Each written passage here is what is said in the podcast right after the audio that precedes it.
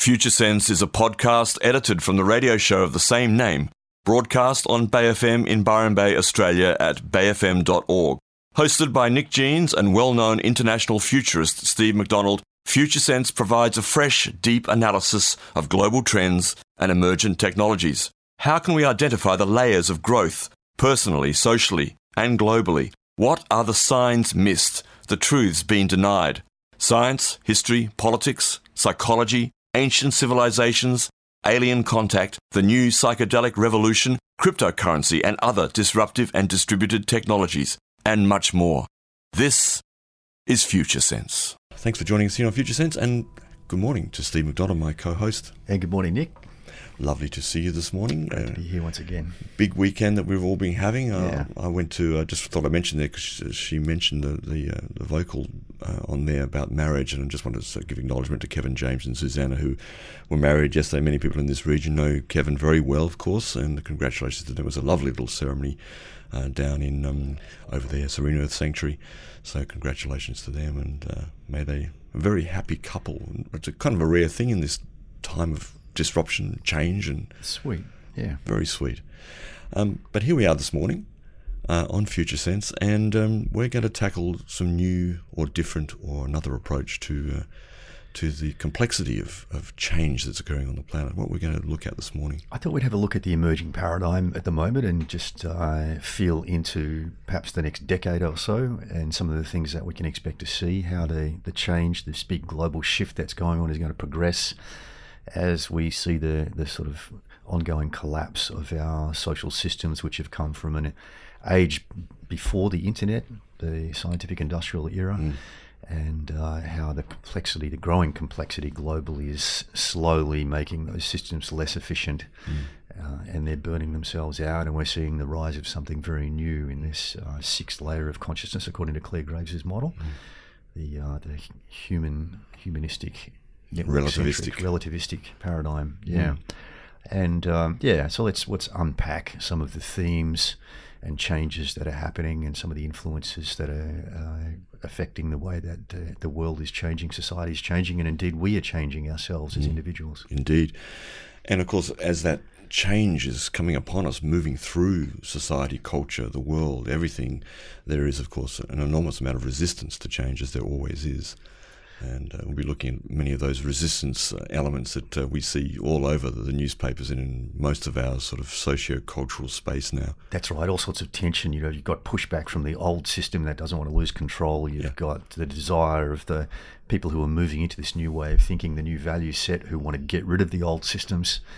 Uh, and of course, you've got these parallel changes that are taking place around us in our environment with things like the species extinction, uh, climate change, and even our solar system's transit into new parts of the galaxy. All, all of those things are, are interconnected and overlapping. Yeah. and you know acknowledging of course that in that the, space of this kind of change there is a lot of confusion there's a lot of overwhelm that can come to many people and uh, I've, I've experienced that over this weekend. I was talking to Steve before we started today about the many things that we're researching, that I'm researching, that I'm looking at, the connections that are occurring in me regarding that, and, and then the bigger picture beyond that. And occasionally, sometimes it's just too much that uh, that uh, is factored in, or needs to be factored in, or feels like it's part of the equation.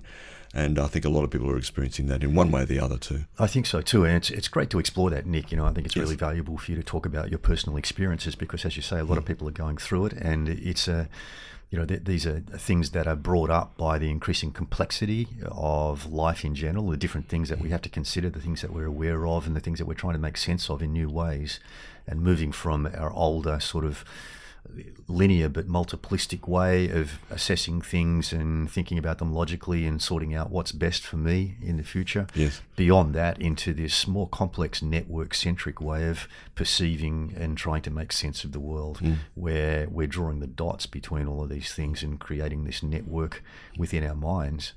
Uh, and then looking for a new way of working out what's best for us, whi- which in the, the emerging paradigm really comes down to having a trusted network of peers and then bouncing things off our peers and, and coming to some sort of consensus around how things should be. Mm.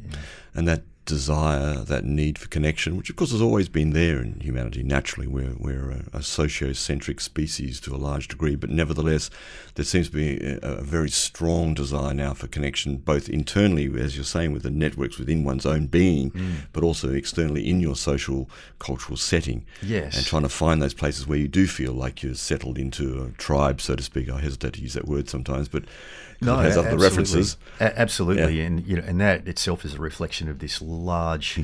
long-term pattern that we see as we move between paradigms uh, throughout our history and we swing between an individual focus where we're looking for individual freedom and to express hmm. ourselves and to change the world around us to fit with what we want or what we need and then when the pendulum swings back the other way, uh, it's the opposite. We look for community where we're feeling too alone and we want to connect, we want to rebuild community, and we want to adjust ourselves to fit with you know the community's needs and, and the way the community works. And so, in terms of the dominant global paradigm, that pendulum is swinging back towards community right now. Yeah. And of course, I personally experience, and I'm sure many of you out there experience both, you know, the desire also for the personal, for the individual expression, and the desire very strongly to be set in and settled in a community, into a tribe like that. And yes. both can be existent at the same time, too, can't they? Uh, yeah, absolutely, because these uh, value systems are nested inside one another. So as we grow through them as individuals, you know, we grow through indivi- an individual value set, then a communal value set, then another individual value set, and the old value sets don't go away they're nested inside of us and they're there uh, to be referenced and to be rolled out when our life conditions demand. And, and so, uh, as we develop further and, and as our species evolves, we're adding more and more layers, which increases the complexity. And each time a new layer is added, we know we have to readjust our, our way of operating, our way of interpreting reality, our mm. way of living to make account for the fact that we've got an extra value set layered over the top now of all these other ones that were, have been there I mean, this this idea, of course, is, is, perhaps a little bit difficult or hasn't been thought through enough by enough people. The notion that we're not about discarding the past, uh, that that making wrong previous iterations of human consciousness and experience and awareness doesn't actually get us to the full growth that we're capable of. We actually do need to somehow transcend what's come before, but also included. I think this is one of the most difficult things for many people to to uh, get a hold of inside themselves. Yes, and it's it's not common at the moment because no. that understanding, that way of making mm. sense of it all, really comes with the transition into second tier yeah. consciousness, which we discussed on the last show. And so, only a very small percentage of people on the planet have made that transition so far and the personal experience in the first tier of consciousness, that is the first six layers that Clare Graves' model describes, the personal experience is then when we emerge into a new value set, we do want to discard the old values. Yep. They don't seem to work anymore, so we want to get rid of them and we want to live this new way. Mm. You know, that's the personal experience that people have and of course, uh, at an extreme, we make them wrong. We go to battle with them. We, uh, you know, we, we try and defeat them and push them down and uh, destroy wars. them somehow. Culture wars. Yeah. And um, I guess on this program, we, we're suggesting that that's not the optimal way for our future to emerge here. We actually do need to do well, to it, include. It's not the optimal way unless it actually is the optimal way, and and this is the paradox, right? Because our value sets are an adaptation to our life conditions, mm. and when our life conditions are just so, mm. then mm. a particular value set will also be exactly right. Yeah, so um, the you know, and we don't get visibility of these layers of values really until we pop into that second tier of consciousness. I mean, we can talk about them, you can yeah. listen to us talk about them, and you can kind of write it down on paper, but the, the actual direct experience of, of feeling it, seeing it, interpreting it, and making sense of it doesn't fall into place until you transition into the second tier. So it's, it's kind of problematic and paradoxical, and it, it seems confusing until it's not. Thank you very much. Beautiful. You're tuned to Future Sense with Nick Jeans and Steve McDonald. Engage, emerge, activate, and spiral up. Yeah, that's a that's a good deal. Um, hmm, I, I, guess I can't enter that. You can enter that. Why? Why can't you? Well, because I'm I'm on the committee. I'm, oh, the, pres- yes, I'm a president yeah, of the station, right. apparently. Yeah, that's right. El Pres just. I saw you in a magazine. I know. I was in. A, I'm in Byron. Yeah, folks, check out Byron Life magazine. I'm in there. Featured in uh, featured. Byron Life magazine, which is a new glossy magazine that mm-hmm. we have up here. I always wanted to be in a glossy magazine. Yeah. I actually had a glossy magazine here for a couple of issues back years ago. Did you? I edited, published one. Yeah, yeah. yeah I've been wondering which glossy magazine it was. hey, hey, hey, hey, settle down, settle down. Uh, that's uh, that's regressive. Um, how are we doing? So we're talking today, today about uh, particularly about the change in Clare W. Graves' work from the multiplistic to the, to the relativistic yes seg- segments of uh, of his model, the layers, um, and That's that's, right. five and six, and five is the one which most of the world has been in for most of the last few hundred years. Now let's talk first about the slingshot effect and remind our listeners who don't listen to the shot about that uh, that part of this uh, this equation, this model. Yeah, it's, it's a very important part of this Yeah. discussion because it's something that's not widely understood, which is the, the the path or trajectory of change. When we go through a paradigm shift, we go through this period of regression, which involves a regressive search to find values that will work in the face of the complexity of the current times. And uh, we have been living life, as you said, according to uh, layer five in Graves' model, which is the best known as the modern scientific industrial paradigm. And that's been fine for a few hundred years, but now we're finding that the systems that were designed during that time seem to be breaking down. And it's very, very obvious, uh, of course, in our political systems, where we're finding that the leaders who are rising to the top of our uh, governments, our particularly our, nation, national and state governments, don't seem to be cutting it, and uh, we as we the people don't seem to have enough influence in order to change things that we see need to be changed within those systems. And that's just one example. There are many, many different other social systems, particularly economic systems also, which are obviously feeling the strain and starting to fail. Uh, and so when we're faced with that, uh, because in that moment we don't have any visibility into the future of what our future values will be, the only thing that we can really do is to look backwards and say, okay, well, maybe there's a set of values somewhere in our past which is going to work better in this situation. So we, we look back to the last way that we used to live, in, and in, in this case, at a global level, this, this is the uh, authoritarian agricultural era values, which were much more rigid. They always had a, a very clear set of rules to live life by, whether those rules were, you know, some sort of uh, large-scale socially agreed set of rules or a set of religious rules, Yeah. uh, usually some kind of simple set of rules. Uh, and if you followed the rules, then everything would be fine, and you would be eventually rewarded for doing that. And in, in a religious system, of course, the reward was often in the afterlife that you followed God's rules, and then you would be rewarded when Yeah. you go to heaven or wherever you go. And so we're seeing a lot of that come up. You know, we're seeing a lot of these old values getting thrown up by our political leaders uh, and, and other social leaders. And uh, the interesting thing about it is that evolution has brought us to this point where we follow this trajectory and we go back to old values in times when change is needed. And those old values never solve our problems. But what they do do is they create more tension for change. They pull the elastic band tighter on that slingshot. Uh, and when we reach the, the tipping point, uh, then we have much more motivation to move forward and create change because things become so bad that it actually triggers our, action. Yeah. So more and more people are feeling this this tension and are feeling this uh, this dissatisfaction with this movement back to these older values Yeah. in, in in response to very difficult and overwhelming circumstances and very uh, complex problems on the planet of all sorts.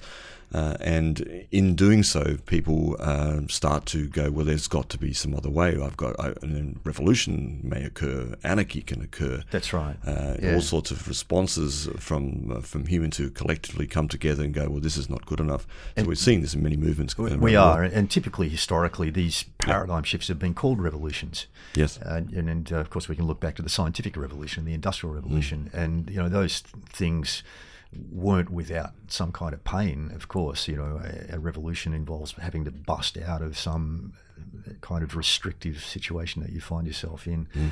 and uh, and of course, there's inevitable conflict between those who still hold the old values and those who hold the new values.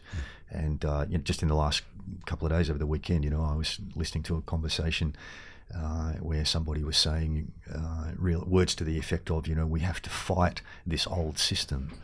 And even though the emerging value set, which is this layer six humanistic mm. relativistic set of values, is is essentially non-violent. You know, it's the most peaceful way of being human that's emerged. We're still hearing this language of we have to fight the system. We've got to somehow. It's interesting when you mention the word it. revolution because, of course, in, in the context of today, that word revolution is often turned around and, and, and called revolution. You know, yeah, yeah, uh, yeah, which is very much the green value, isn't it? Trying it to is. trying to install that yes, revolution, but actually through love, actually that's, through that's softness. Right, and how yeah. do we do that without fighting and battling in the old way? But I think that's a that's a conundrum that many people are facing right now. It is. It reminds me of, of John Lennon's yeah. uh, song. You know, talking about revolution. Yeah. Uh, and he was a, great advocate of, uh, of peaceful revolution, of course. Yes, we're just watching a documentary the other day that our mutual friend Russ, uh, Russell gave us uh, about John Lennon at that era uh, when he was involved with all the activists in late 60s, early 70s, New York, or early 70s in particular when he moved to America. And uh, clearly way ahead of his time, if if uh, at the same time quite naive also. I mean, he made some friends who basically used him yeah. for their uh, for their very revolutionary and and aggressive political purposes. But that was the era that was that was that. That was what it was. It was. A it is. It's a peculiar circumstance around the emergence of Layer Six, though, because Layer Six is very permissive. Uh, you know, it believes mm. in freedom of speech, freedom of access, mm. and in the process of doing that, particularly, uh, I'm not sure whether this is going to be as strong in the future emergence of six, but up until now and in its early stages, where there wasn't a lot of layer six thinking around, and no good social systems to support it, like for example, the internet is a wonderful yes. scaffolding for for supporting this emergence of community. Yeah. Um, networks. Layer six typically creates a very permissive environment, and it will, you know, it'll it'll create life conditions around itself that allows everybody to have, to have access and freedom. Mm. And of course, you get other value sets coming in, like for example, exploitative, eye focused value sets. Uh, which will then take advantage of that, and, and sometimes to the detriment of those layer six. It's Pandora's box, isn't it? That's it, the thing. Is. If you open up that notion, everybody's free to express exactly what they want to do. Well, that's yeah. great on, on, on one level, but as you're saying, it can lead to what we've seen. What we're seeing is uh, incredible ex- exploitation of that space, that freedom to be. Uh, to have freedom of speech, and so we've got then the reaction to that of the sort of political correctness, uh, which is very strong now, and yeah. sort of virtue signalling this sort of notion of like what are, well the virtues should be this we, we, this is the right virtues. That's right. And the tricky thing is that complex stuff. during the the first tier of consciousness so in layers one through six whenever we're living out our whatever our dominant values are yeah. we tend to make the assumption that everybody else holds these values as well. And that's that's the great risk for the emergence of layer six is this assumption that everybody's going to agree with my values yes. you know? Because they're right. Because they're to right some degree exactly which a, exactly which is contradictory to actually what six is actually trying to uh, emerge it's, into. It's, it's, it's problematic, absolutely. Problematic. Very interesting. Fascinating. And it, and it all adds to the evolutionary tension, of course, which is actually what drives us forward. And uh, it, it, I mean, this is a very important discussion for us to be having at this point in history because due to the lack of visibility of this trajectory of change and the lack of understanding, you know, we don't get taught this at school. Um, we, up until now, have been carried along by the turbulent currents of change, you know, as if we're sort of drifting along the, the river of change and, and we get swirled around and pulled under. And, and uh, it, it has been a turbulent ride historically. But we are at the point now in history where, as a species, we have access to good research, like, for example, Graves's research, that shows us where the currents are, mm. you know, and where the traps lie in the river as we progress through change. Mm. And so, if we can promote an understanding of that and start to make sense of large scale change and look for these patterns, it means that we can start to navigate change as a species as well as as individuals uh, in a far more effective and less turbulent way. And with that, we are, aren't we, becoming more capable of uh, facing the complexities and starting to make sense of the complexities within that? Because we, we must do We that. are, yeah. we are, yeah. And we're also heading for a major, major uh, shift Mm. with this big leap from first tier to second tier consciousness. And we can anticipate, knowing how these, these dynamics work, that we're going to need a very big elastic band and it's going to have to have a lot of tension on it to actually shift consciousness that much. And so right now we can start to anticipate that. And we're still just on the edges and just moving into this uh, global paradigm shift, sh- changing from five to six. And, uh, and so we ha- that has to play out. But parallel to that, um, we've still got we've got other changes taking place, like Graves found in his research. Some people had already shifted into seven in the second tier, and even eight back in the 1950s and 1960s. Mm. And so those changes are still going on in the background. It's just that the percentage of people going through those changes isn't enough for us to really notice it much yet. What would you say uh, on, on the percentages thing? And of course, it's a, it's a very difficult thing to ascertain, but what kind of percentage of people do you think on the planet now currently would be moving into, into layer six, into the green? Um, part of the model? It's it's very difficult to put yeah. a figure on it. Uh, the, the, only real measure that I've seen that's to some extent useful is the market research by Nielsen, uh, the the big American survey company, and uh, I remember reading. The, the most recent reports that I've really had a look at in any detail are from about 2012, 2013, I think. Uh, and they were talking about up to 40% of the US population who were interested in uh, eco-friendly products, yeah. and and generally the things that they were describing were describing the, the green value mm, set, sustainability, so, renewability, um, yeah, equality. So you've got to factor in uh, who's actually responding to the Nielsen survey, and that's going to be that's not going to be the whole of society, right? It's going to be a select set of, of, of mm. consumers, mm. particularly mm. people with money. So it's probably not forty percent of the entire American population. It's probably much less than that because there would be a certain percentage of the population that just doesn't move in circles that respond to Nielsen surveys. Yeah, yeah right. um, so it's probably overall quite less than forty percent, but it's still a very significant uh, amount, significant enough for Nielsen to say hey, uh, companies take notice of this market segment. It's growing fast and it's quite large. Yeah. And many companies are doing just that in they, one way or the other, although yeah. they're often, I, I, guess, responding really from uh, the multiplistic from layer five and, and, adopting this, where we see things like greenwash, I guess, this yes, notion. Yeah. Exactly. But that's the interesting thing about layer five is it will exploit whatever it can exploit. And, and so it's still a, quite an effective signaling system. If, if layer five thinks that this is worth taking notice of, then it's, it's a good sign that it's there and it's present. And it's been interesting for me since I came across Graves' work in 2003 to watch over that time how marketing signals have changed, how the, the themes that are being used in ads yes. have shifted. You know, and, and many many years ago, I started to see billboards coming out suggesting that people who were interested in, in eco-friendly products, you know, were worth advertising to because there was enough of them there. Yeah. Yeah. So so it's a a rapidly growing value set globally. Mm very difficult to put a figure on it. Mm. But um, the when I look at the the sources that I, I tend to check regularly in terms of um, providing some useful indications of the change process and the timeline upon which this uh, global shift from five to six is playing out, I, am getting the, an indication that uh, around about 2032 is going to be a significant tipping point, and that may be when we we see uh, a, um, a significant collapse of the dominance of layer five and the emergence of layer six is a more influential point. But uh, you know, I don't think there's going to be any single tipping point. It's going to be a series of tipping points, yeah. uh, which uh, act as milestones on this progress. Um, and, and, very hard for me to say exactly when the you know six is going to be a dominant uh, paradigm. And in fact, i I'm leaning towards now thinking that we're not going to see the kind of global stability that we've had under the modern scientific era during uh, the transition, the, the transition period because um, historically these paradigm shifts get shorter and shorter yeah. in their duration. Uh, for, for a number of reasons, one of which is that the speed of communication has a direct impact on the speed of change globally. And as our communication has got faster and faster and faster, the time mm. it takes for things to change has got shorter and shorter and shorter. Mm.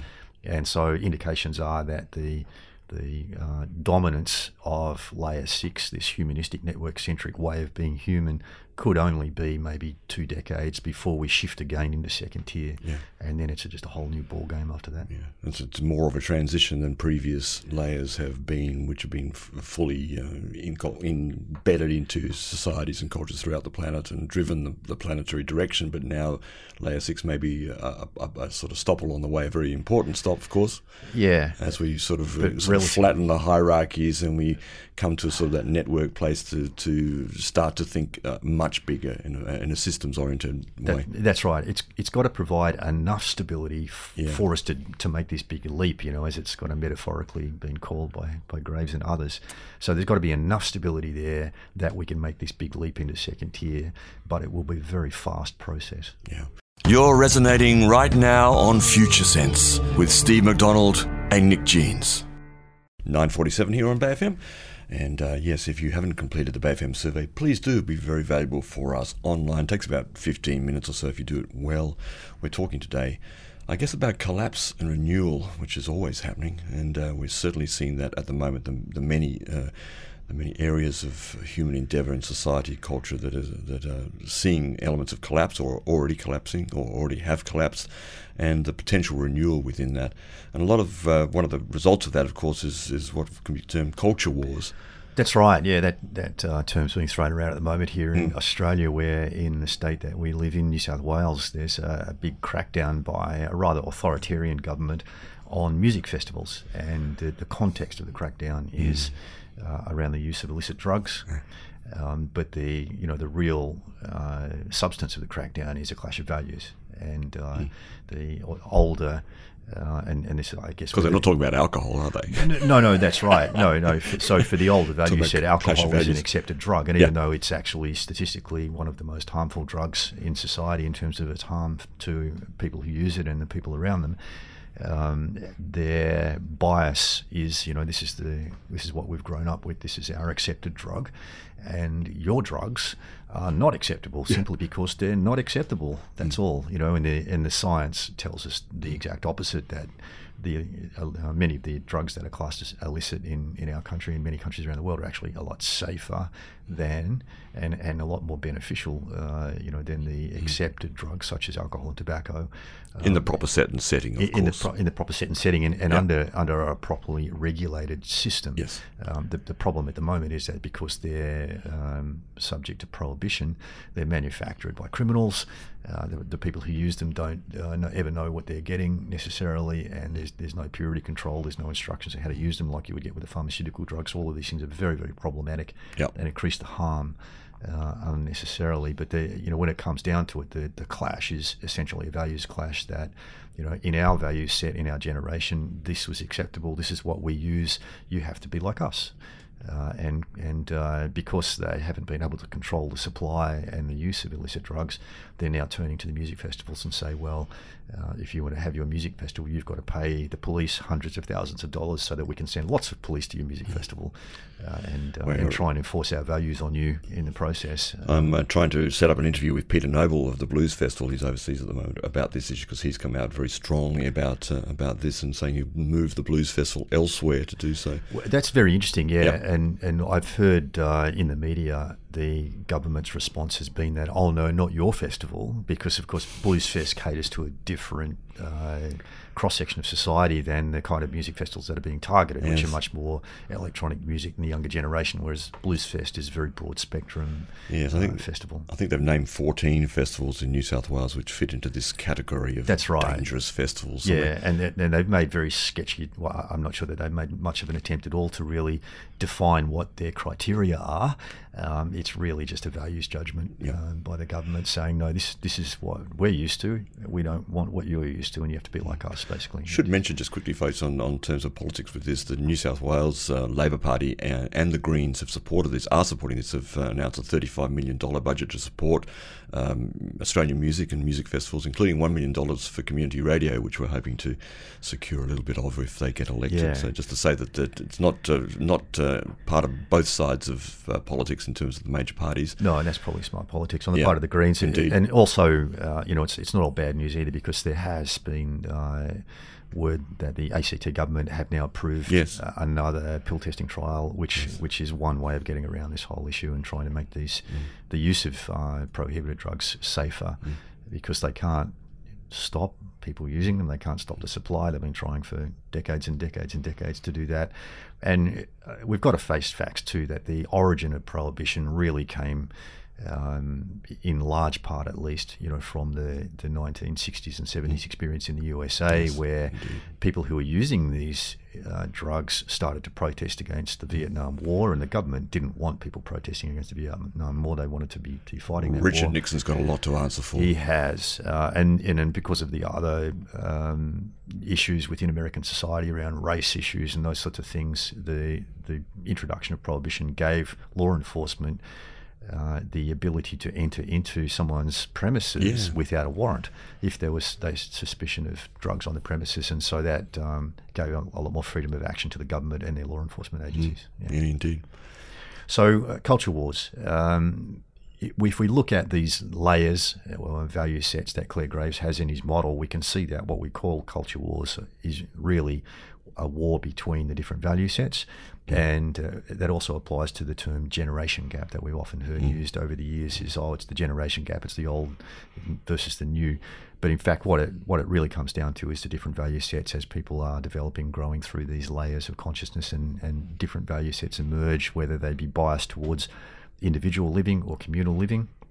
Alternatively, as we go up, and uh, as an example of some of those, we see, uh, and this is most obvious in the, the family dynamic when kids are growing up and they're growing into their teenage years and they move into that rebellious I, egocentric Yeah. uh, value Me, set, me. which is three on Graves' model. Uh, and they're protesting against the, the earlier layer two values. Uh, and uh, that, you know, and obviously that there's a clash there. And then beyond that, uh, we grow from that egocentric into the authoritarian we oriented value set where we look for some set of rules to live life by and we tend to become rather fanatical about those rules and it's a rather rigid uh, adherence to the rules and then that rigid authoritarian value set then uh, has clashes with the, the rebellious I value set. Uh, and then, of course, moving into um, so the authoritarian is layer four, and then layer five, which is the enterprising or scientific industrial value set, is an I set, I oriented set again, and it clashes with the old we authoritarian values, which tend to be rigid and therefore bureaucratic, and the, the enterprising wants to be flexible uh, and uh, have freedom of movement, you know, in its exploitative, enterprising way of living, and so they clash there. And through the modern scientific industrial era, there's been a, a big, consistent push to try and stamp out bureaucracy. You know, get rid of these rigid rule sets. We need the freedom to do what we need to do. No government, and that's sort of at the extreme of that sort of the libertarian movement in, in the US. We see a similar sort of thing here. Yeah, and of course we've got a new uh, culture war emerging now with this emerging green or layer six set of values, which is very humanistic. So focusing on the human experience and the values associated with that, and wanting to allow that to be what it wants to be, uh, and it's very network centric, um, uh, which which has a really more freedom of movement in a network sense than the old multiplistic scientific industrial value set does, but in a very different way with with different motivations. Uh, and we're seeing, you know, this this push for human freedom um, clashing with the older scientific industrial values. Yeah. Some of those, uh, we- there's a- we have a chart here. The uh, you're talking about it now. Maybe it's good to go through that just briefly. The relationship between multiplistic and relativistic. Uh, just some of those points here. Multiplistic layer five being driven by personal ambition, Yes. and Yeah. relativistic being driven by human connection. Yeah. Where knowledge is power in the multiplistic, knowledge is shared in the relativistic. Yeah, big difference there. You know, and that's one of the things that we're seeing a lot of conflict around at the moment is the that the restriction of power has really been beneficial for the old paradigm. It's in fact, if you take that restriction of power away, they lose their power. So there's a you know they're massively trying to hold on to that with all of the surveillance state stuff. Is you know if I know more about you than you think I know, then I'm going to have power over you. And the same with fake news, I guess, because if you can uh, perpetrate fake news out there, then uh, you, you're not sharing the right power. No one knows actually what the exactly. truth is It's a restriction of the truth. Yeah. Yeah, exactly. A restriction of the truth in order to have power over. And I, I often compare that whole mindset to a poker game. It's a really good Yes. analogy. You know, uh, you can't show your, your your cards in a hand of poker, otherwise you'll lose your power in the game. The great the game actually collapses, and that's one of the key dynamics which is collapsing the the scientific industrial paradigm, is the connectedness of our modern technology is basically making everything visible where it wasn't visible before, and that's undermining the power of the, the whole paradigm. Some of the other points uh, for the multiplistic, uh, which we're moving out of, uh, to find the best option. In relativistic in layer six, it finds the balance. Yeah. Uh, from the competitive in layer five to the cooperative in layer six, pretty obvious. Uh, in layer five, wants short term rewards, and we see this, of course, everywhere in our society now. And in relativistic, wanting sustainability, long term stability, which uh, is, a, is a wonderful goal, but mm, probably unlikely to happen very shortly. A great example of that is Yeah. if we look at our economic systems under the old paradigm, it's okay, you don't have the money, that's fine. We'll give you credit and you can have it now anyway. Uh, and of course, that simply isn't sustainable. We've found over time, and so this is part of the push by the, the emerging paradigm. Is actually look, these things are not sustainable. We have to change things that aren't sustainable. Apparently, actually, when you say that, I, I heard a report the other day about some of these short-term lenders at ridiculous interest rates, 20, 25% a week or a month or something like that, and uh, they used to. Uh, um, you know, I think they're called payday loans in America, where yeah. basically if you don't have enough money, they'll lend you 500 bucks for a week or two. Yep. You know, you pay back 800 or something like that. Yeah. But now they've jumped another level where they're actually loaning $5,000 to people who simply cannot, will not, and uh, totally incapable of actually paying that money back within a reasonable time, time frame. Yeah, exactly. And, and, this dynamic, of course, of course, was the, the a major cause of the uh, global financial crisis that we had not all that long ago. And uh, it's a general pattern if you look at the way that the modern scientific industrial mind works. Uh, you get these rhythms of boom and bust in society, yeah. which which are, you know people have kind of just come to accept as normal, mm. uh, but it's only normal within that scientific industrial way of thinking. Because it's a constructed way of actually for a small percentage of people to win. It, guess, it, it is essentially. Yeah, it is, and it it comes down to this tendency or com- even compulsion to push things to their limits to find where the limit is because you want to maximize everything. You know, the, the key driver is about success, personal success. And in order to succeed, I have to push everything as far as I can. And the only way that you find out how far you can push things is to push them until they break, right? And then back off and then start again. And, and that's what creates this boom and bust pattern that we see in the stock markets and many other aspects of modern scientific industrial living. Mm another couple of points here. Uh, layer five climbs hierarchies. Layer six flattens hierarchies. Now, this is also very interesting, isn't it? Because, it's a big uh, one. It's a very big one. Yeah, it's it has a, a lot one. of inferences. That's right for the future. Uh, and you know, it's the it's it's really a reaction to the impact of layer five in that we've seen uh, the centralization of power and the construction of hierarchies within society. And the outcome of that has been this massive imbalance in uh, or between the successful, which is a small percentage, and the unsuccessful. Absolutely. In, in, the race to succeed. And we are seeing, of course, that some of those hierarchies are being seen for what they are. And this is, of course, given hierarchy a bad name for, for fairly good reason in terms of this structure. We're seeing the uh, you know the Banking Royal Commission in Australia is a, is a good example of this. Yes. Uh, the the whole um, um, uh, Royal Commission into the uh, institutional response to child sexual abuse is another one where we've seen that the Catholic Church and many other institutions looking after our young people have been, uh, uh, you know, well, criminal yeah. in their activities from the top down, and many other examples of this. So slowly but surely, with, with these uh, these hierarchies that are being revealed, many of them for what they are. They are, yeah. Um, one of the dangers in this yeah. shift is throwing the baby out with the bathwater, though, because what we're we're looking at from the modern scientific industrial era are dominant hierarchies where there's been exploitation and, and that desire to exploit is, is a, a, natural aspect of the scientific industrial mindset. Uh, and of course, it's been damaging, and we see the damage. Um, but there are, of course, there is such a thing as uh, a nurturing hierarchy, and a, a, good example of that is, yeah. a, is a feminine example where you've got like a mother and child, yes, which yes. is clearly a hierarchy, but it's a nurturing hierarchy. Mm. And so, in the the shift between five and six, uh, we need to be careful that we sure uh, rebalance things so we don't have these imbalanced dominant hierarchies within society, but don't lose the nurturing mm. hierarchies. Mm, yeah. Yes, beautiful. Uh, another point is that that uh, layer five does what's necessary, and this is a big one, and we see this everywhere. Whereas layer six is looking to serve the greater good. Yeah. Um, and with that, uh, five uses nature as a resource. We all know that pretty well. And six, of course, is attempting profoundly and deeply to reconnect with nature in various ways. That's right. And it's interesting to look how you get these knock on effects. You know, as we shift from one paradigm into the next, a lot of the next paradigm is about rejection of what seemed to go wrong with the previous paradigm. Yes. And so, if we go back to, to layer four, the authoritarian agricultural mindset, which was very rigid in its way of thinking because it had this rigid set of rules that had to be followed, and the ethics were very, very clear.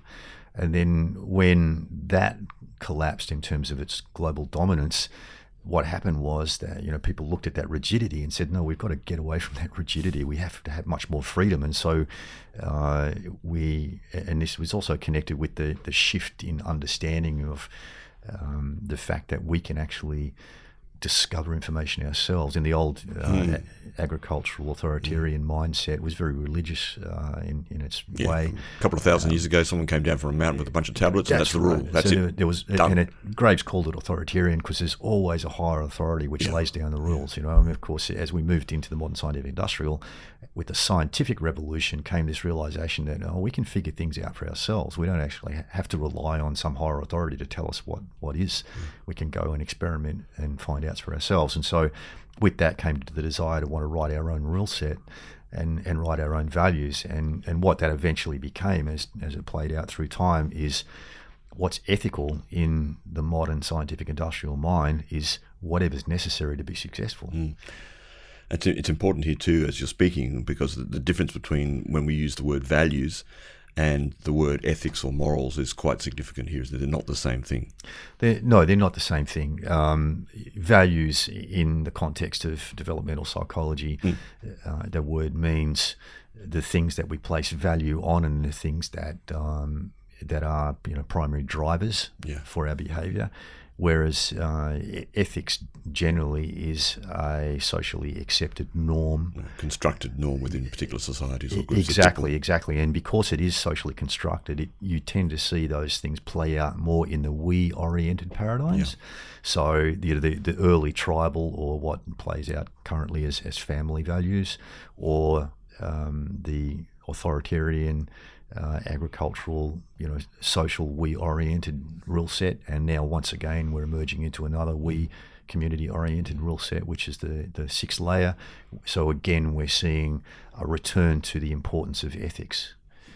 Uh, that that kind of went by the wayside, you know, during the modern scientific industrial era. Mm. Just just as um, societies were deconstructed, families were deconstructed in that individually oriented era.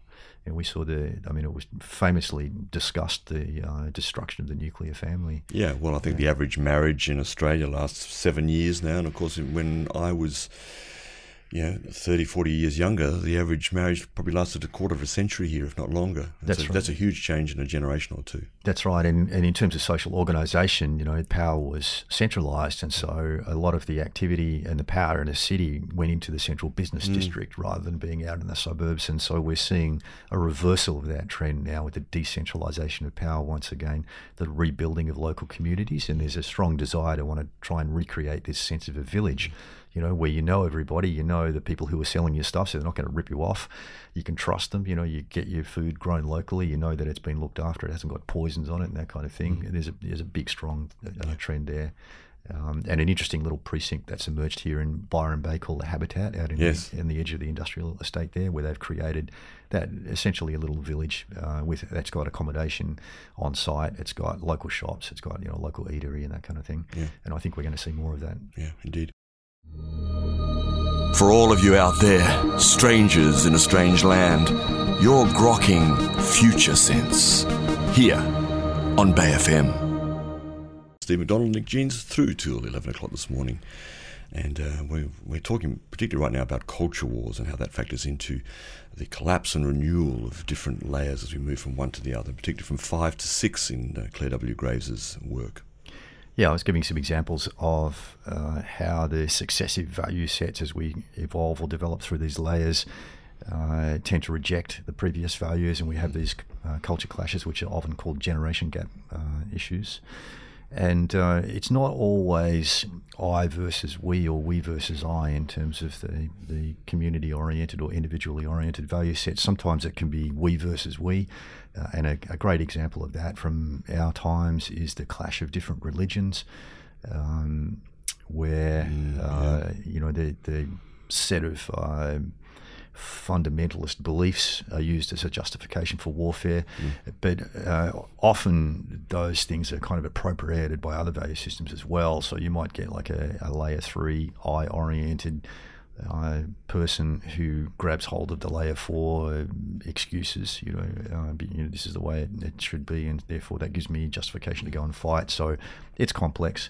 But it's complex. But certainly, you do get uh, pure clashes between um, different religious beliefs, you know, which is a, a both, and they're both we-oriented value systems, and you can get clashes between I versus I uh, oriented value systems as well. So um, it's complex as, yeah. it, as it usually uh, shows up. Um, Learn to love the complexity, folks. Yeah, Learn so, to love the complexity. So you mentioned the, the simultaneous collapse and renewal, and that's yeah. going to be a feature of the next few decades as we're seeing the old systems collapse at the same time as the emergence of um, these new, more complex values, which are built around new, more complex social structures and more efficient technology that's uh, constructed, you know, in, in network-centric ways. And I think we had a, a, question come in, Nick, on the text line about uh, parallels with the climate issue. Yes, I mean, simple question about how this uh, this change uh, factors in to the way that climate change, uh, the climate change issue, the climate crisis. Uh, how does climate crisis fit in with this change? Is is the question? Yeah. So um, we're doing our best on this program to talk from a second tier perspective with an understanding that everything is connected in some way. So nothing really stands in isolation. We live in a world made up of complex systems which themselves are connected in a system, you know, to system way, a systemic way. And so the, the uh, perspective that we're attempting to uh, provide on this program is a systemic perspective where mm. we're looking at complex systems and we're looking at how these complex systems interact with each other and together make up a systemic yeah. reality um, without boundaries, really. And we can look at there's there's a number of things which are undergoing significant and chaotic change at the moment. You know, one of them is uh, we're going through what looks like another major species extinction on the planet, mm. and it's the sixth that we've managed to uh, to document, yeah. uh, or at least understand from the evidence that remains. And what's happened in the previous five extinctions is that there's been a renewal of life after the extinction. So there's been a major die off with the loss of some species, and then consequently, there's been a rapid expansion once again of life on the planet. And so this seems to be a very complex system which is playing itself out in a regular way and in, and in the same way, although right at the moment there's a tendency because of these the, the prominence of layer six values, there's a tendency, tendency to blame human activity on, on this particular mass extinction. And no doubt we play a part because we're a part of the complex system and we have an impact on the planet. There's no doubt about that. But uh, I think it's it's uh, taking it a little bit too far to say that we've caused it because this is simply a, a regular process which happens on the planet.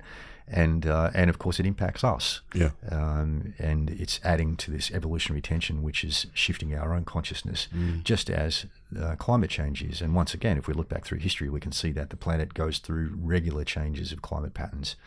And um, often, when we go through an ice age, uh, effectively what that does is it's like changing the water in a fish tank. So you get the freezing up of a whole bunch of water, the changing of climate patterns on the planet, and then after an ice age, typically what you get is an explosion of new species, marine species, which comes out of the southern hemisphere, out of the Antarctic. Comes out of it, which is extraordinary, isn't it? That uh, that life is generated from the Antarctic originally. It is extraordinary, yeah. yeah. And I think you know that's only a relatively recent Very scientific recent. understanding. Yes, and, uh, indeed. we we kind of made the assumption before that because the tropics were warm and the waters were warm, that would be they would be more abundant in terms of species. But in fact, it looks like the, the Antarctic waters are more abundant.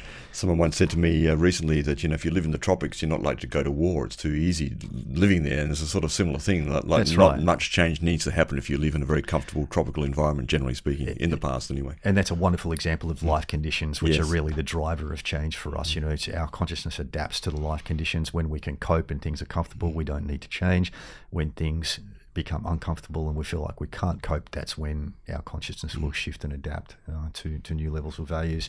And so, um, you know, on top of the, the species extinction and the climate change that's happening, and, and for those of you who, who haven't heard us talk before about climate change, we often talk on this show about uh, the long term trend towards a mini ice age. Mm uh, eh, which is connected with grand solar minimum, which is a period that's commencing uh, really around 2020 and yeah. running through about 2055, where the sun will go to an extreme low level of activity, which has been recorded in uh, in uh, our um, history.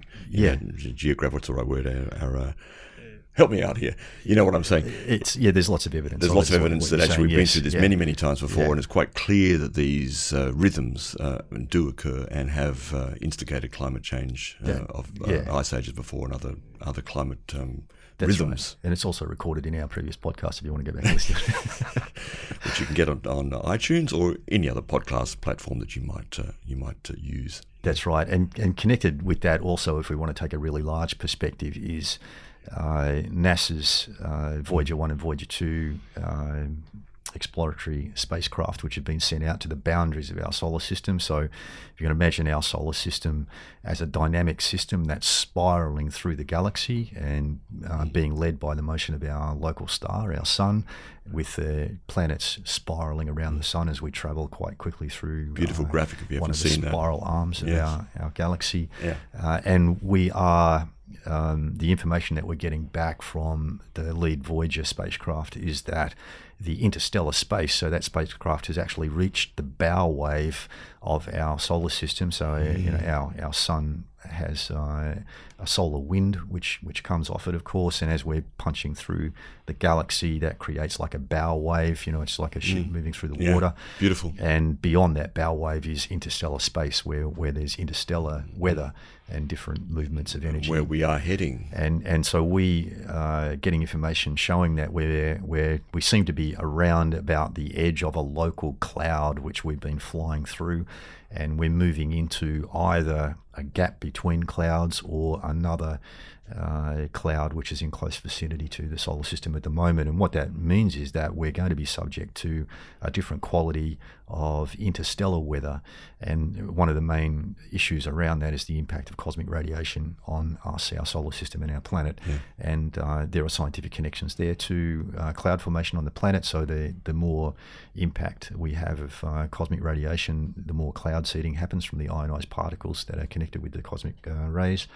Uh, and of course, that has a cooling effect on the planet, which links back to our climate cycles and uh, the the um, coming mini ice age, which we believe the scientific evidence is pointing to, contrary to the, the, the common global warming discussion which is happening. Although, as- we said, the term global warming, as you probably know out there, folks, if you're if you're plugged into everything, is a term that's not being used as much. The term climate change is being used, which is certainly true. There is certainly climate change, but which direction that climate change is going and where is not a linear, uh, all all encompassing factor on the planet. No, if, if we look at all of these systems that we're talking about, they are complex adaptive systems, Yeah. and complex adaptive systems don't change in linear ways. They, they typically take a, a spiraling uh, progression. And so uh, when a complex system goes through change, it doesn't just change to being warm and then continue to get warmer for the next umpteen years. It actually cycles through uh, being warm and cold in, in terms of the climate uh, pattern. I just want to. Uh, we mentioned off air today too. Uh, there's a someone I've been looking at recently, a young doctor from America called Zach Bush, MD. Zach Bush. Uh, you should check him out. Uh, and I watched an interview the other day with him, and a couple of things that he said. One of them was that because this notion that we're trying to save the planet has always troubled me a little bit, and I think a lot of people are moving away from that. Yes, there is a sixth extinction uh, arguably in place, and certainly we are part of that. We may well be the, one of the species that becomes extinct if we don't get our act together here for sure. But he said it's not about the planet. You know, if, if all the people in New York City left tomorrow, within two weeks we would see uh, nature move back in. Within two months, two years, 20 years, we would see complete transformation. Nature would regenerate and, and produce new species to accommodate and to adapt to the system that was uh, that was new without us here. So that's that's uh, you know that's undeniably the case, and uh, the planet. I feel anyway. My my view is the planet itself will be fine. Our position on the planet is really at play here, and how we actually deal with being on this planet now, moving into the future, and now that we have this global perspective. Yeah, and it, one of the key things that came out of Clare Graves' research is that human consciousness is adaptive to the complexity of our life conditions. And so, what we're seeing at the moment is this uh, synchronistic uh, alignment of change within a whole series of systems within our life conditions from uh, at, the, at the sort of largest scale that we, we uh, are connected with the movement of our solar system through the galaxy, Mm. changing that that uh, impact of cosmic weather on our solar system and on our on our planet, uh, the consequential change in the climate system on our planet, and um, shifts in uh, species and you know the way that species are adapting to to those changes on the planet, and all part of ongoing cycles of collapse and renewal which are just a, the rhythm of life, basically. Can I also mention to you off here, and maybe get a perspective on this too, because we're talking here about how we influence the planet, and one of the things that Zach Bush, this young doctor, uh, was talking about also was the influence of glyphosate, which of course is known as Roundup. It's still sold in Bunnings here, I notice. Uh, and his uh, hypothesis, very briefly, is that America basically has poisoned itself with glyphosate over over the last 50 years or so. We're seeing a huge expansion of, of mental health issues in, in America. Uh, he claims that one in three um, uh, babies born within the next generation will have be on the on the spectrum, on the autism spectrum, and it's not the only factor, of course, but considering that uh, that this substance is now in the food chain everywhere, and now that China is using a huge amount of glyphosate themselves, so his theory is that we're actually driving ourselves mad, a bit similar to the Romans with lead in their pipes back then, their water pipes. Interesting parallel. It's an interesting yeah. parallel indeed, and I think there's a there's a lot of uh, meat on that particular bone. Sorry, vegans, uh, but and what do you what do you think about that in terms of how we're influencing the planet? Because maybe that's a much more we're actually poisoning ourselves. Well, that we are. The, that yeah. may be the real issue here. Yeah, and I think you know this is all part of the evolutionary tension, which is uh, providing momentum for change. Absolutely, the realization and. And this is the way that paradigms play out again in this pattern of expansion and contraction, expansion mm. and contraction. Is mm. we move to a new way of living, it expands out of the collapse of the previous way of living, and you know brings us to a point of fullness, just in the same way that the the seasons go through. You mm. know winter, spring, summer, autumn, winter. It's it's the same kind of a cycle of expansion. You had to think about that, didn't you? Contraction. I, I, did. I had to get them in the right order. You know, yeah, yeah. It's, we're, we're spoiled living in a place where you don't really notice the seasons all that much. Not like other yeah, places. We were in Melbourne the other day, and that was that was like one day was thirty five, next day was eleven. Yeah, I know. Um, another text here. Do you want to sure. look at this? Thanks for this text, and there's some interesting pieces in here. Thanks for this. Uh, he or she says, I believe there is an expansion of what is a narrow band of naturally occurring growth in mutual telepathic empathy. Capitalistic arseholistic, and we had to look at that word up, it means basically assholes. Capitalistic arseholistic individuals lack, generally speaking, empathy, as they once again, generally speaking, are me, me, me. That was the song I played before from the Beatles, I, me, mine, for that. Um, Life, I believe, most probably will be segmented by multiple levels of emotional type people sharing telepathic empathy to drive these assholistic people to a compliant level for the good of all on what is now a very unbalanced world universe. Hmm. I think that's a very interesting text. Thank you for that. Um, there's, there's, a lot of things uh, that we can unpack from that. One is the the obvious uh, acceptance of a, a, new set of values that are emerging, a new way of being human, which includes the expansion of our sensory perception. And I, mm. I think, although there's still not a lot of good science around this, I think if we look at the progression through these uh, value systems, we'll find that our sensory perception, our capacity to perceive and make sense of complexity expands as we move through them. I mean, I, I guess you can see that just in, when you look at the development of, a person from childhood through to an adult, how they, when they, as they mature, they become more aware of emotions and, uh, yes. you know, if they have a, a, healthy developmental process, they become more able to manage uh, the complexity of um, interactions with other people, relationships, those sorts of things. And so, what we're seeing at a species level is as we move into this sixth layer, we are actually developing uh, expanded sensory perception. And part of that is this particularly emotional intelligence. It seems to be prominent in this sixth layer. Uh, where we're, we're able to perceive more, and you know, some people are reporting this mm. uh, essentially telepathic capacity to try and sense you know, what, or to be able to sense what's going on for another person mm. without having to, to verbalize it. I think that's really interesting. Also, in the, the text there was the clear re- rejection of the old paradigm, uh, using that amazing new word, probably out of the Urban Dictionary. Uh, arseholistic. That's it. Um, and, and so that is also a very prominent aspect of this paradigm shift is this strong rejection of the old way as being inadequate, no longer any good. We should chuck it out and uh, you know re- rehash the whole way that we live. And we're going to see much more of this, and it's one of the things that is going to create a lot of turbulence during this global shift from the modern scientific industrial into what's next.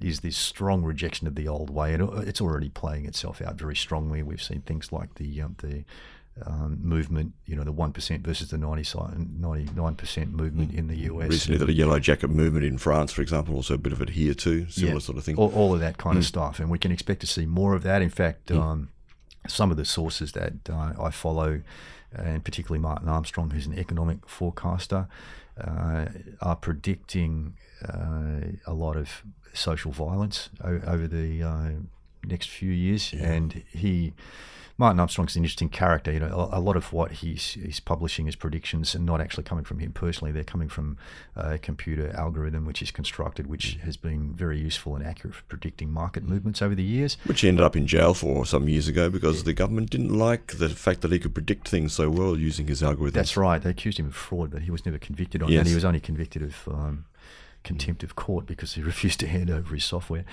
Um, but uh, what he's saying is that, uh, and he's noticed over the years that his computer software reports cycles that actually align with things like the solar activity cycles, yeah. which is very interesting. So that's some verification of the, the usefulness of his work. Uh, but he's suggesting that uh, co- uh, confidence in government took a downturn, according to his uh, computer program, in late 2017, and that's certainly been evident. If we, we look around the world, everybody's having less confidence in the capacity of our political leaders and our governments I mean, it's in been, general. It's been building for a while that one, but I think clearly in the last couple of years, been a, a there was huge, a milestone. There's a yeah, milestone. Yeah, something's a, actually happened from many point. people. They've gone like, I don't trust these institutions anymore. No, no, that's right. And with mm. the federal elections coming up in 2020 in yeah. the US, and all of the issues around the 2016 elections, the mm you know uh, manipulation of social media mm. through Cambridge Analytica, mm. all of that kind of stuff is going to mean that by the time the 2020 elections come around, people are going to have even less confidence in the democratic process. And uh, he's suggesting, uh, or his computer program is suggesting that there'll be a surge in violence following the US elections because people won't accept the outcome, regardless of what that outcome might be. Uh, and I think that uh, that kind of dynamic is not necessarily restricted to the US. This is a, a general indicator of the, the tension, the evolutionary tension around this shift that we're going through, mm. um, and it's it's uh, you know we're likely to see things get worse in that respect before they start to get better again. I, I, do think we're very lucky here in Australia that we have a relatively stable society here, and probably won't feel the, the pain as much as other countries. Yeah. You're tuned to Future Sense with Nick Haines and Steve McDonald. Engage, emerge, activate, and spiral up. Yes. Oh, good morning to you again, folks. How are you? I hope you're up. Well, it's looking beautiful out there today, even though it's windy. Uh, the rain has passed, but it's coming back again. Um, we're in the last 20 minutes of the show here. Future Sense with uh, Steve and Nick. And thanks for your text. Another text, uh, just an interesting one. I would say that extrasensory perception, says the writer, is intrinsic to level two. I guess we mean tier two. So it's not a new thing. Um, I think that might be in level two. Uh, yes. Which is the uh, uh, tribal, tribal. yeah, yeah, okay. Traditional tribal. So what do you mean, yeah. Suzanne? Thanks for writing. I, I think there's. Uh, Cycling around in a more complex form, she says. Yeah, so, absolutely true. So as we move through these alternating value sets, which are individualistic and alternatively communal, during the individual oriented value sets, and the modern scientific industrial has been one of those, our focus is on the world outside of us, and we want to change the world to fit with what we need. Yeah. Okay, so it tends to be more materialistic.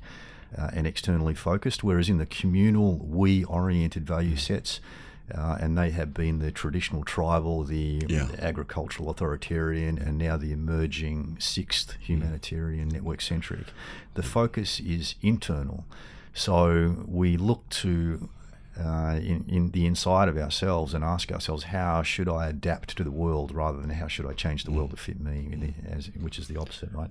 So in this um, internal searching, we become more aware of our internal capacities. And so I would say that the, the awareness of and reliance on that kind of uh, non-verbal communication uh, certainly is more prominent during the we-oriented systems in which we're moving back into at the moment. So I think there's definitely truth in that. And, and uh, the listeners also said quite rightly that these are um, gradually growing in their complexity and capacity as we go up yeah. the scale. And so what's emerging now will be more complex, more complete than the earlier stage or earlier layer. I'm, I'm thinking, uh, actually, as you're speaking to, particularly between layer four and six, uh, the, the emerging green stage now, layer now is uh, this this turning inwards in in a sense in uh, in the earlier layer in four in the authoritarian we turn inwards, but in some sense it's the reference to the, the rules and uh, yeah. ethics of the values of the Godhead, for example, that we're looking at how can I become more like you know Jesus, for example. Yeah, that's right. Very how, simply, you know, how, how, can I change myself to, to fit with this? To fit set? with those rules. Yeah. Whereas in six, we're seeing, uh, I think, a, a lot of real quite deep psychological work that people are venturing into themselves, one way or the other. Yeah. Uh, and often, you know, it's it's a bit of a maybe a bit of a delusion. It's a, it's a tricky space to enter. Of course, you need guidance, you need set and setting again, but it is that sort of self exploration of how can I actually change myself to fit into this global perspective now, into the into the, the tribe of, of uh, the planetary tribe. Yeah, that's right. And there's a lot more freedom now than there was in the fourth layer. The fourth was very rigid, and it was tied to a particular authoritarian mm. way. Yeah, and we had the the freedom given to us by this modern scientific industrial. We busted out of that. We freed ourselves from the bonds of, of that you know rigid religious kind of thinking, yeah. and now because these systems are all layered on top of each other, we're layering another we oriented system on top of the freedom that we got out of that modern scientific industrial and its revolutions, right? So we're doing the same again, but we're doing it in a much more complex mm. and a much more free way, mm. where, for example, we're free to investigate multiple different spiritual paths mm. and, and even to start to think about how do they how are these connected you know well yeah. let's have a look at buddhism and christianity and yeah. something else taoism islam or something and just find what's common across these different belief systems and then weave our own understanding based and of course that. people like um, i'm thinking of osho um, sri bhagwan, bhagwan sri rajneesh was very yeah. good at uh, at uh, integrating yes. uh, eastern western western psychology eastern mysticism for example that's right mm. yeah I, have read a couple of osho's books and mm. and i've seen very very clearly second tier conscious capacity yeah. within his writings there and his capacity to integrate these things, mm. bring together things which are you know traditionally quite separate and mm. very hard to to integrate yeah. uh, socially. You know, he brought them together and wove them together and, and uh, you know, managed risk around that. And yeah, and interesting too because he created forms, structures, uh, communities, practices, which uh, I guess are very much uh, layer six green to to help facilitate these he emergence. Did, he did do uh, that capacities and, in people. And and when he got sick and was mm. no longer actively involved, he, he'd, what he'd created was a very integrated and complex system, and it fell apart because there was no one with that advanced capacity to manage it when he wasn't actively involved. I'm sure there are plenty of sannyasins out there who would disagree that it fell apart, but that, that aside. well, but, yeah, well, yeah, I don't mean fell apart completely. Yeah, like yeah. obviously it didn't, it didn't disappear, but there was a great amount of chaos which emerged Absolutely. out of that, his absence. Just quickly, thanks to your email, uh, your text um, uh, saying, "Well, beautiful rendition of Sounds of Silence." Uh, who was that, please? That was Pentatonix. And uh, she says also says, "Great show, guys. Thank you very much." Um, we nearly at the end of the show. We want to We're touch on some of these relativistic themes uh, of this emerging layer six green. Uh, yeah, some of the things that are that are in play during mm. this big shift that we're going through, uh, and they include, uh, first of all, the the challenge of an increasing diversity of values on the planet. So each time a new paradigm emerges, it, it adds one more set of values that we have to try and manage, you know, because we, the more people we've got on the planet who are living from different value sets, the more complexity it creates in trying to, for example, you know, please a, a community and yeah. those sorts of things. And so we're adding a sixth now yeah. uh, on top of the previous five. And uh, that in itself is creating more challenge challenges for us, and and it's going to eventually it's it's kind of like the the last straw that's going to create so much evolutionary tension, it's going to tip us into second tier. You know, it has to play out over the next couple of decades, but it's this sixth layer is going to be the last straw. It's like the cherry on top of the cake that makes it all collapse, kind of thing. Uh, and something new and, and vastly um, more capable is going to emerge. So that's interesting. On top of that, uh, we've got um, disruptive technologies. So uh, taking away in the background, we've got this smaller percentage of second tier consciousness, which is already existing on the planet, which is starting to produce some exponential technologies uh, you know, which in, increase our capacity to do things exponentially. Mm. Uh, and those things are, are, real wild cards, and, and there's a bunch of them. Like mm. there's just not one or two. There's a yes. whole bunch we've emerging. Talked about, um, we've talked about blockchain, for example, the Internet of Things. Yeah, the Internet of Things. You know, mm. robotics, uh, potential free energy devices, yes, which will be a huge change just for the free energy. Massively disruptive. Yeah, uh, autonomous machines vehicles and aircraft and, and even weapons and things. Mm. Uh, 3D printing, which is going to yeah, it's not all good, folks. Of course, we've got to. We're in early stages of this evolution and development. That's right. Yeah. It, you know, it's it's the, the, the perceived good and bad comes from yeah. our own value sets and of also course. our own capacity as humans to manage how we use the mm, technology. Yeah. Uh, 3D printing, which is going to massively disrupt uh, manufacturing industries and also uh, shipping and transport industries. Quantum computing, um, God, who knows where that's going to take us, um, and revolutions in biotech, mm, CRISPR technology, yeah, yeah, all that kind of stuff, yes. Uh, and uh, the continued development of artificial intelligence and enhanced intelligence, like augmented intelligence. And I can almost hear many of you out there going, "Oh, oh no, not that, not that," and fair enough, because these technologies are truly disruptive on a level that we've never seen before on this planet. They are. So some of the things that the sixth layer is going to bring include a way of uh, reorganizing our social structures, which is going to be able to cope with greater complexity. And that is, of course, the network centric way where we build uh, a trusted social network around ourselves, immerse us in that, and then we use our the, the enhanced uh, intelligence of the network. Uh, so we're moving beyond just our individual intelligence, but tapping into the intelligence and the, net, the network around us and all of mm-hmm. trusted people uh, to help us solve more complex problems. And so that is going to bring relief to many of the, the issues that have been created out mm. of the modern scientific industrial way of living. And interestingly, we're also going to see, you know, if we look at the, the nature of layer six, it is somewhat paradoxical in that it is very open hearted and accepting and um, permissive in the way that it likes to organize itself, but it also has boundaries.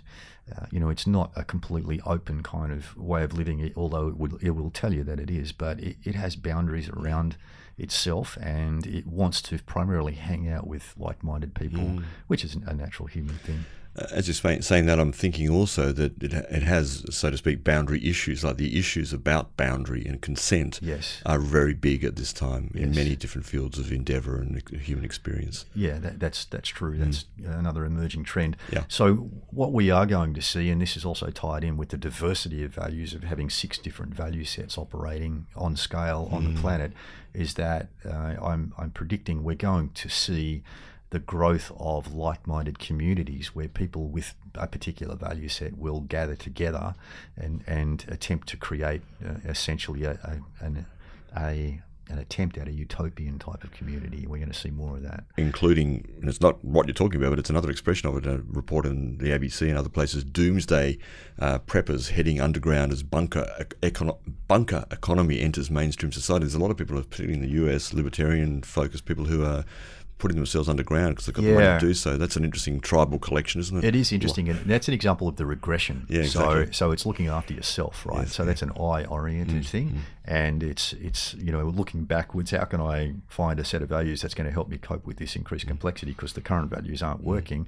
I'm I'm actually so scared. I'm going to have to you know just look mm. after myself and build a bunker and go hide in that until well, something changes. One of the guys in this uh, in this story says a very telling thing to me, and that is, is I, I'm doing this because I don't know what's true anymore. Yeah, yeah, yeah. and that's. Uh, that's not an uncommon theme, I think, for many people on the planet right no, now. No, you're right, and it's also it's another symptom of the collapse of a value set. So yes. when, as individuals, we go through this change, um, what happens is we find that the values we've been living life by, which are well like our anchor points, right? Mm. They don't bloody work anymore things aren't working. I'm not coping, and therefore these things that I've relied on as my anchor points, the things that I value, they actually I have to cut loose from those. Yeah. And, and that's a very very scary thing to do, and inevitably you you start to cut loose from them before you really find out where your next anchor points are. You know, it's kind of, so it's kind of like climbing up a mountain, and you know you you put those little yeah. uh, things into the rocks and anchor yourself down. But you, you get to the point where you can't actually go anywhere without getting rid of all your anchor points and climbing, you know, with, without being anchored for a while. And that's typically the experience as we go through the change process during a transformational shift of values is we find ourselves in the middle of the change process cut loose with nothing to guide ourselves by. Uh, and it's during that time where um, altered state experiences and the capacity for insights become very important to support our um, movement through the change process so that we can start to get a glimpse of what's next, where we should be headed, how we should start moving forward in order to find and grab hold of what those next values are going to be. Mm. Yeah. Um, so yeah, a couple of other things that we can expect to see growing uh, during this transition time are um, the use of trusted social networks. Mm. Very, very, important. Mm. And and you can see at the moment the pushback against networks that can't be trusted, like Facebook, for example. Yes. Sure, it's a social network, but can it be trusted? No. Front page of the Sydney Morning Herald this morning, in fact, a story about Facebook's uh, slow, um, you know, well, I don't know. Demise. yeah, that'll do. and and that you know that is primarily because it's very good for finding people though. I know that's why. I, I know. good at. It's, well, this is the tricky thing. You know, it has its uses. it has its uses. Um, but primarily, what's driving Facebook, the the deep values behind the system, are driven by push marketing, which is a scientific industrial value set. Yes. You know, and and people are rejecting that yes. because it's not honest. It's not. Well, it's not trusted. It, it, can't be trusted. Can't be trusted. It's, it's not a trusted network. Exactly. Yeah. And so you know, Facebook's on a on a very dangerous trajectory at the moment mm. of uh, eventual collapse for that reason because it's working uh, in conflict with the emerging values. Mm. Um, decentralization is another big theme. You know, the decentralization of power, uh, the the relocalization of social structures. Mm building, lo- rebuilding local villages. You know, we've been there before. We've done it in other times, uh, and we're revisiting that again, mm. but in more complex and capable ways. And as global citizens, we're having a global perspective of doing that. Why are we're doing that? Exactly. Yeah, yeah, yeah which which is amazing. Yeah. Uh, sustainable ways of living is is a, obviously a very clear trend. Things that are planet friendly, that are that are not just not exploiting the earth, but are actually regenerative and restorative uh, to the ecosystems that have obviously been damaged from that earlier, the past era. Yeah. Um, yes. yes. So I think that's not a bad summary. It's a pretty good summary. We do have a have a slightly left of field comment here. It's a, it's a tricky topic, and we don't really have time to uh, explore it and explode it in a big way. And um, you may not like the answer to to this either. Um, someone has written in and said, "Please comment on 5G electromagnetic radiation." Yes. Well, what can we say? Mm. Um, I don't think we're going to understand the implications of it until it is, you know, starts to get rolled out on scale. I mean, I, have read as many people who have, you know, of the, the concerns about it, about mm some apparent issues that are arising in on a small scale where it's being trialled. Certainly, with uh, wildlife and uh, other species on the planet, there seems to be very clear research. Um, I've had on my other show, North Coast Positive, uh, some guys from up Wilson's Creek who are objecting to the 5G tower up there. Very smart. Uh, uh, Steve uh, Toneguzzo from up there uh, sat here with uh, a raft of, of surveys and and and research papers regarding the impact of 5G on, on wildlife, for example. So yeah. I think there's some clear I, I think problems there. I think it's smart to be concerned about it. I think it should be monitored very, very closely. And one of the, the major reasons for concern is is that the rollout of 5G is driven by the old paradigm. So it's it's driven by that. Uh, you know, pushy, exploitative mindset, which is um, really running to an extreme at the moment. And I, I've said before in the program that you could liken the scientific industrial way of living to the way that a, an engine, like a combustion engine, operates. Um, as an engine gets older, the, the moving parts in the engine, like the pistons, they start to wear down from friction.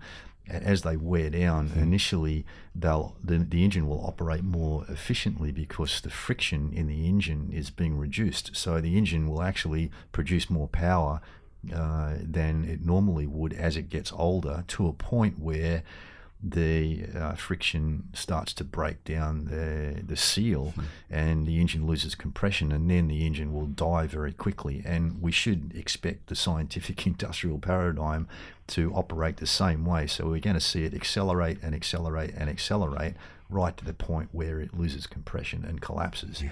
uh, and I think that collapse when it comes will be a fairly quick process and these technologies that are being rolled out, like 5G, they're part of that process. So we can expect them to get pushed on us quickly.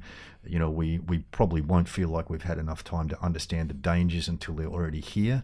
Uh, and this is all adding to the evolutionary tension, which is going to make humanity stand up and say, no, things have to be different. Excellent. And thanks for the last text here. Um, yes, I will pass that on. I don't have that particular song you've asked for. I tried to search for it, couldn't find it just then. Um, but they, this writer says, and his name is Shane, well done to you and Steve, by the way, for what is a great show, stimulating questions within the listening audience and actually getting answers they can relate to, whether those answers be right or wrong. Thanks again to you guys and Bay FM, and thank you very much for listening and to all of you listeners out there. That's it for the show. Thanks, Steve. Wonderful. Thanks for that. Be back here next week. Yeah. You've been listening to Future Sense, a podcast edited from the radio show of the same name, broadcast on Bay FM in Byron Bay, Australia, at bayfm.org. Future Sense is available on iTunes and SoundCloud. The future is here now. It's just not evenly distributed.